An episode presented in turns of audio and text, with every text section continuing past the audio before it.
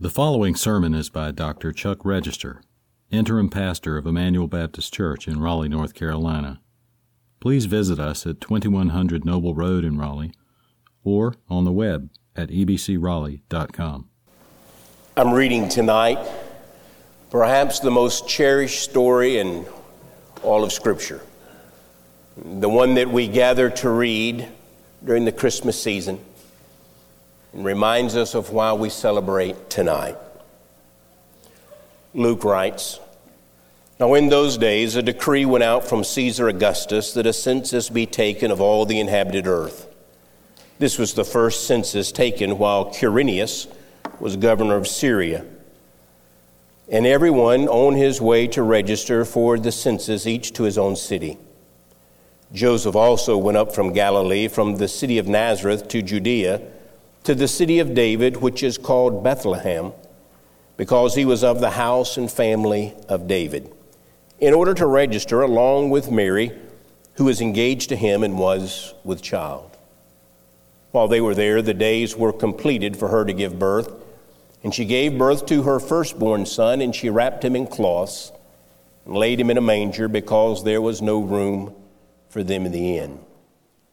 In the same region, there were some shepherds staying out in the fields and keeping watch over their flock by night.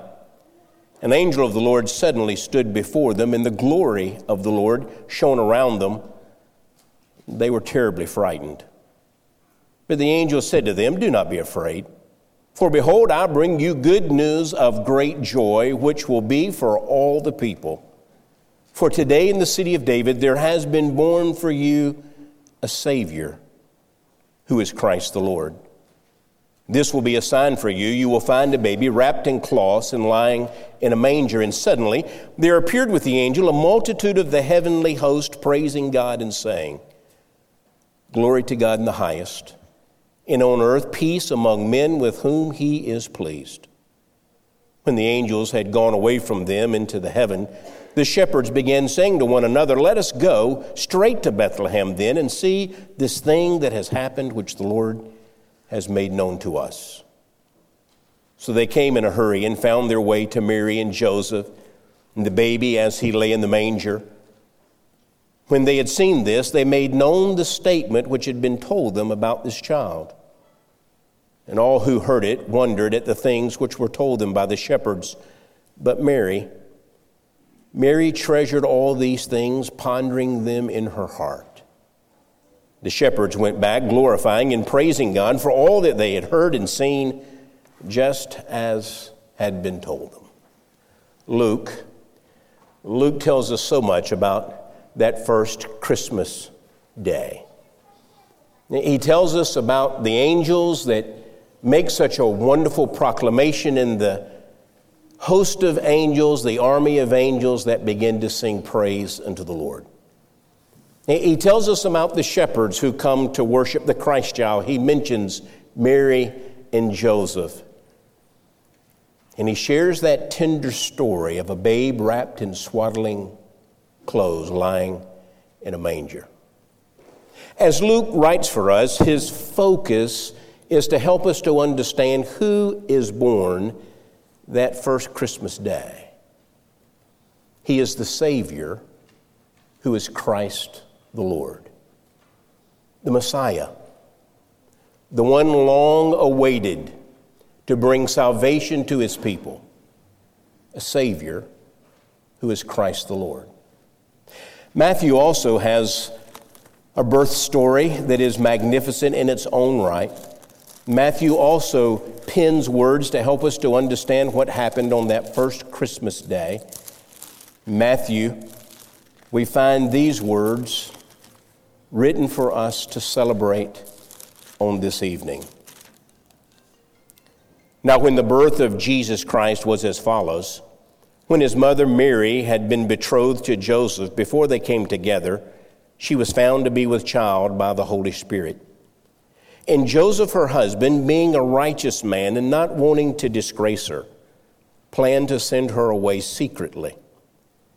But when he had considered this, behold, an angel of the Lord appeared to him in a dream, saying, Joseph, son of David, Do not be afraid to take Mary as your wife, for the child who has been conceived in her is of the Holy Spirit. She will bear a son, and you shall call his name Jesus, for he will save his people from their sins. Matthew gives us a different lens in which to look at the birth of the Christ child. Matthew is not as focused on who is born that first Christmas day He's more focused on why the child is born.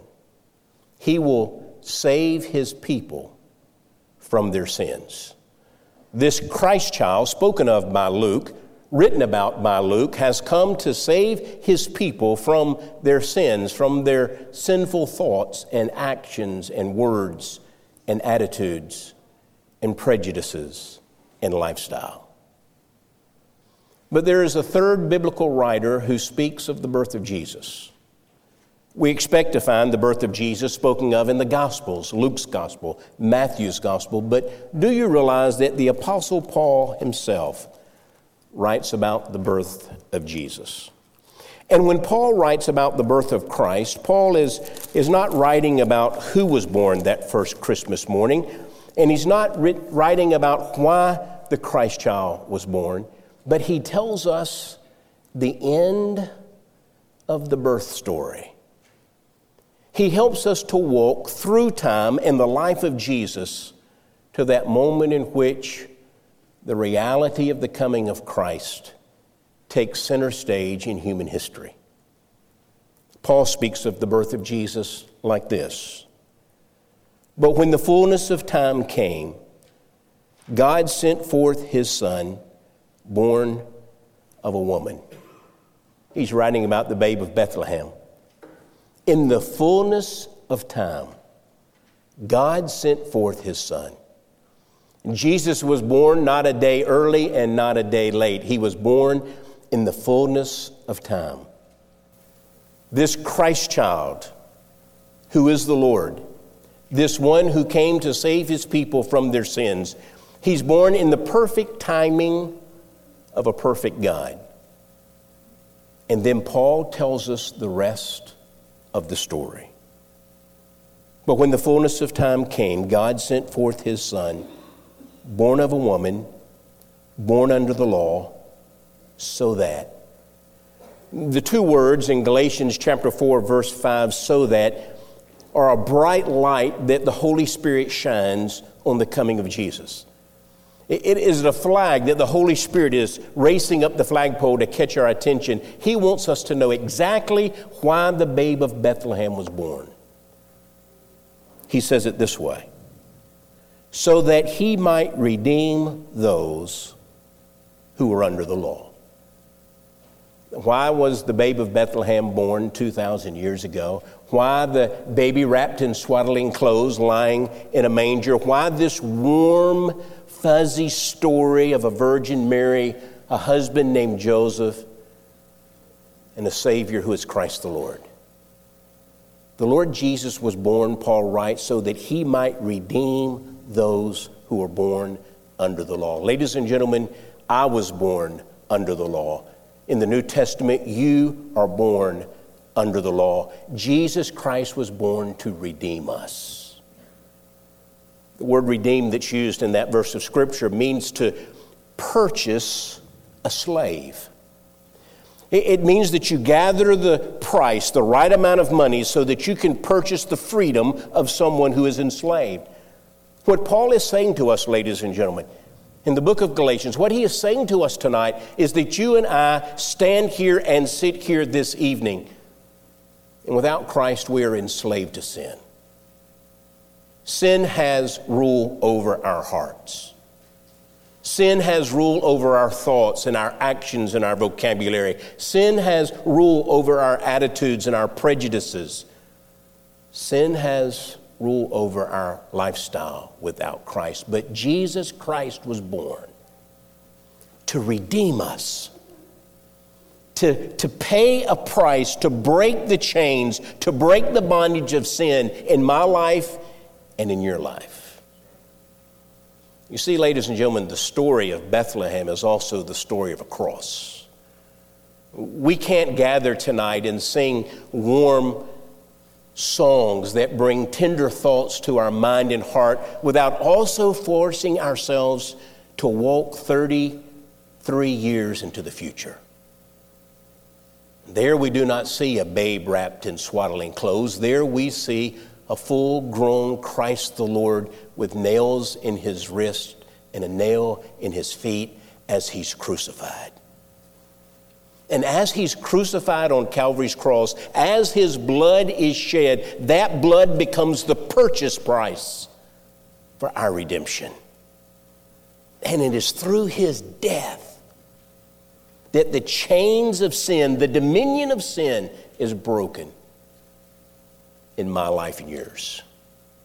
That's why in a moment we'll gather around the Lord's table to receive the bread and the cup, to force ourselves to remember the babe of Bethlehem became the Christ of Calvary to redeem us from our sins. But then Paul, then Paul concludes his thought in verse 5 with the warmest thought of all. Paul writes, so that he might redeem those who were under the law. Here it is. Don't miss it. The real meaning of Christmas. That we might receive the adoption as sons.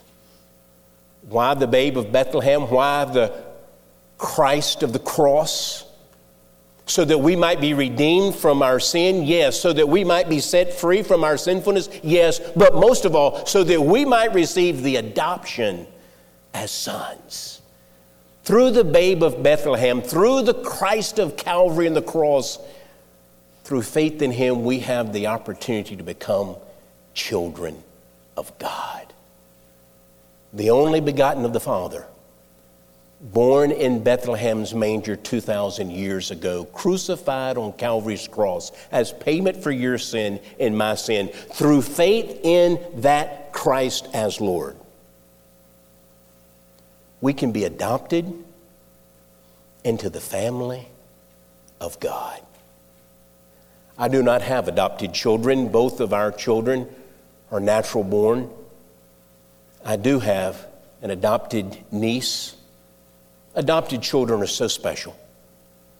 Adopted children are children of choice. Natural children may be children of choice, but sometimes you don't really know, do you? But not an adopted child. An adopted child has been chosen by the mother and the father. An adopted child is not forced into the family. An adopted child is invited into the family. An adopted child is not a relationship by nature. An adopted child is a relationship by choice. And so tonight we see this wonderful, beautiful picture that is 2,000 years of age. The babe of Bethlehem lying in the manger becomes the Christ of Calvary who dies on the cross to shed his blood, to redeem us, to purchase us from our sins, so that through faith in him we might be invited into God's family, to be his adopted sons and his adopted daughters. My friend, have, have you, through faith in Christ, stepped into the family of God? It would be a tragedy for you to let this Christmas celebration come and go without experiencing the thrill and the glory and the love of being adopted into the greatest family of all, the family of God. Would you bow your head for just a moment? You see, tonight you can be adopted into God's family on this Christmas Eve. You can receive the greatest gift that man has ever received adoption as a son or a daughter into the family of the Creator. Would you be willing tonight to acknowledge your sinfulness before a holy God? Would you acknowledge in your heart and mind and soul tonight that Jesus Christ died as payment for your sin, to redeem you with his blood. Tonight, would you invite the babe of Bethlehem to become your Lord, your Master, your Savior? A simple prayer. Jesus, I surrender my life to you. Friend, experience the adoption that God offers tonight through the babe of Bethlehem and the Christ of Calvary. Father, how we thank you that 2,000 years ago, in a setting unlike we would have imagined, a manger, a stable, God became flesh in Emmanuel, the babe of Bethlehem. We praise you for the birth of Jesus tonight. Lord, we thank you that that baby grew to be a man who lived a sinless life, who was willing to pay a price that we could not pay. He was willing to pay for our sinfulness. As gruesome as the cross is, Father, tonight we thank you for his shed blood and his sacrificial life. We thank you that tonight, through faith in Christ, we can be redeemed from sin, that the, the chains of sin can be broken, and the dominion of sin can be no more. And how we thank you so much tonight, Father, that through faith in Jesus, you adopt us into your family.